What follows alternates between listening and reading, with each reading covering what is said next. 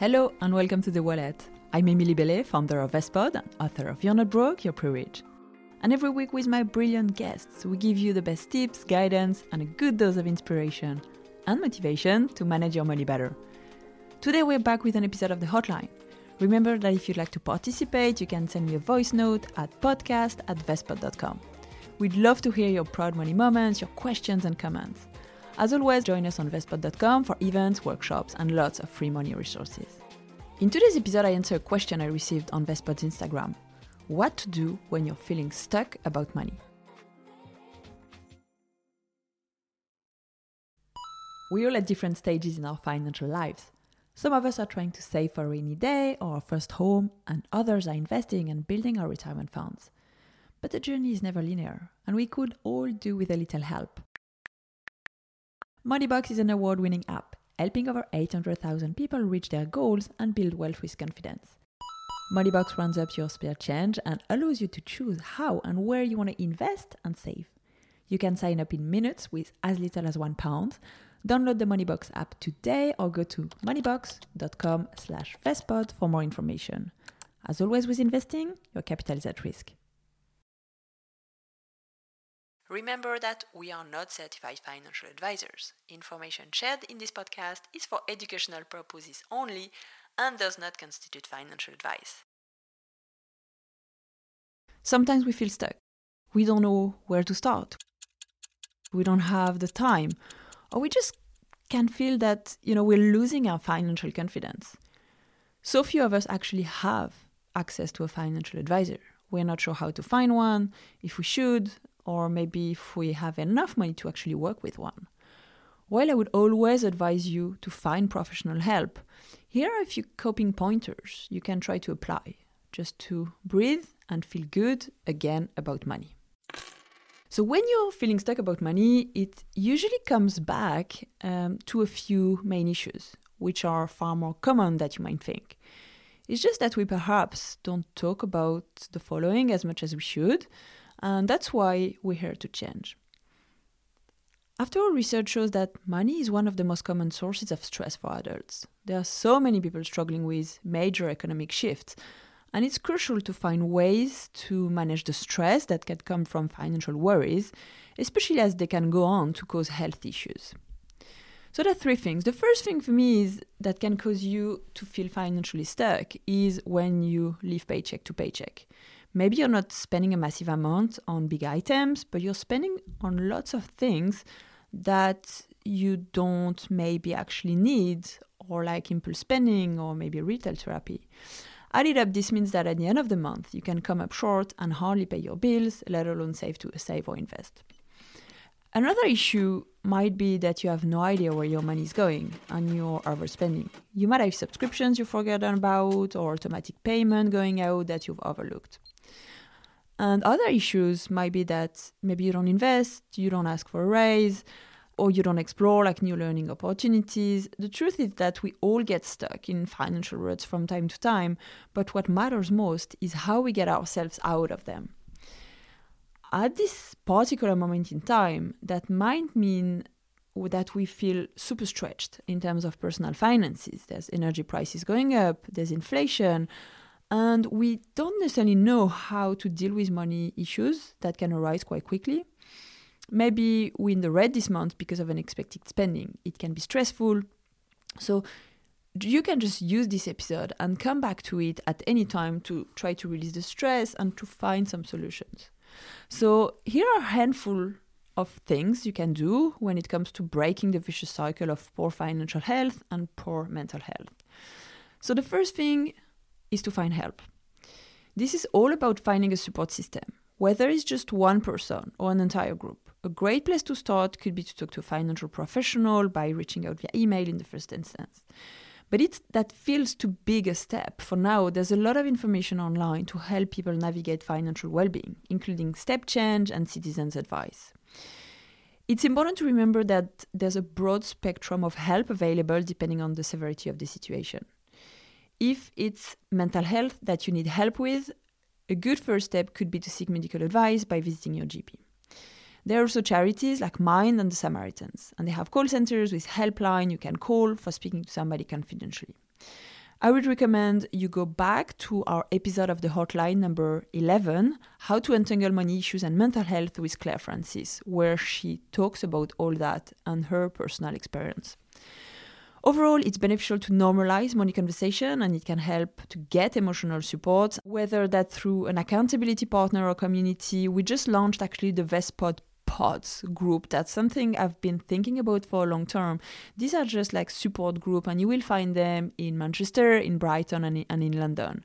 And these are safe friendly spaces to just discuss money issues. And there's more information on, on our website it can also help to have someone outside of the situation look at the issues and see if your goals and budget are on track. This can be reaching out to a family member, to a friend, a financial counselor, and asking them to take a look at things through an emotionally neutral lens. The second step is to take control back. This can start with booking time in your calendar to deal with this important issue. Stop social media for a while and grab a money book like I really enjoy Mind Over Money by Claudia Hammond or The Psychology of Money by Morgan Housel. These are if you want to learn about how we feel about money. Um, and you can learn from you know some of the best teachers in this area. Some of the community's favorite books are You Are the Badass at Making Money by Jen Sincero, and another one is The Index Card Why Personal Finance Doesn't Have to Be Complicated by Helaine Olen and Harold Pollack.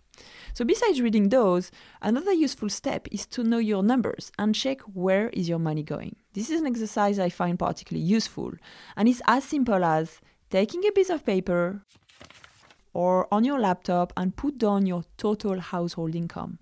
List every single source. Track all that's left your bank account in the previous months, no matter how small. You can check your banking app or print maybe the past three months of bank statements.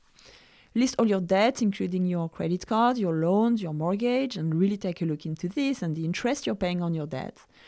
And don't judge yourself in the process. Instead, just treat it as an exercise.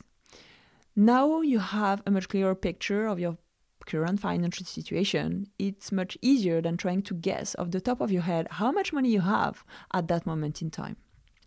Also, a very quick tip is checking your bank account every day. I know that can sound super stressful, and I'm sure a lot of you are doing it, but a lot are actually not even checking. So just get into the habit of knowing every day I know how much money I have. I can check if there's something that's a bit weird on my account, if I have subscriptions going out, um, the money that's going to be coming in, and staying on top of, of your day to day finances.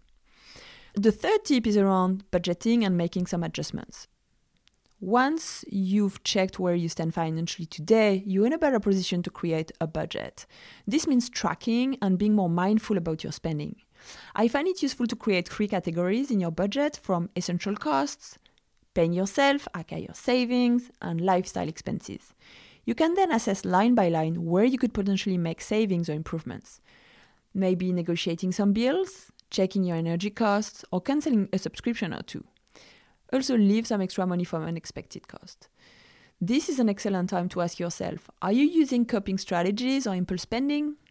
Are you spending from a place of necessity or are you spending emotionally because of something else going on within you that you haven't addressed? It doesn't matter what you do, but awareness is key, it's the starting point.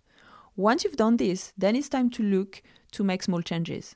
You don't have to overhaul everything overnight, but you'd be surprised at how quickly the compound effects of many little things can come about. With a more mindful and sustainable approach to your finances, you, you start altering your habits, which could result in direct monetary gains. My tip four is start planning again. It's important to then start an emergency fund. This fund is the money delib- deliberately set aside to take care of the financial surprises that can affect anyone losing your job, leaving a relationship, medical or dental emergency, or other unexpected hurdles. You can also start planning for the future based on what you want your life to look like over the coming months, years, decades. By just writing your goals, you can find the motivation, visualize them, but also start to saving for them. I picture it like a collection of jars holding the money I need to go on holidays but also pay for my kids' education or retire at any given age. This is always work in progress, and you can prioritize your goal, you can break them down just to be able to tick these boxes. Next, prepare for raise or increase your rates. It might not always be possible to control the outcome of asking for those things, but it pays to do your research and to find out what you need to do in order to increase the likelihood of those changes taking place. This is not a one off, but a constant effort and preparation.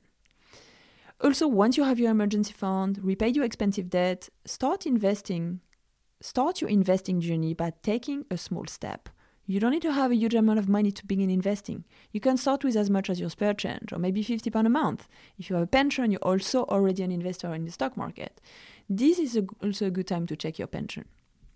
Make sure that where possible you track your progress either through a money journal or whatever method makes the most sense for you. Enjoy the process. Building our financial literacy is a lifelong process, and it's only through practicing the above that we get better at managing our finances for the long haul. Also, remember that women, especially, your financial progress won't necessarily be linear. There are some things that will slow you down building wealth and getting to a financially secure place. You may have or want to take time off work for yourself, for your family, for people you care about. And according to research from the Center for Progressive Policy latest report, What Women Want, published in March 2022, women in the UK are providing more than twice as much unpaid childcare per year as men, as well as spending more time caring for adults than men. And if we look at the numbers, 23 billion hours worth an estimated 382 billion pounds versus 9.7 billion hours worth 160 billion pounds for men. So always remember that small changes compound over time. You're on a journey. Do it for yourself and stop comparing yourself to others. So, one, the first is to find help. The second step is to take control back. The third, budget and make some adjustments. And four, start planning again for the journey.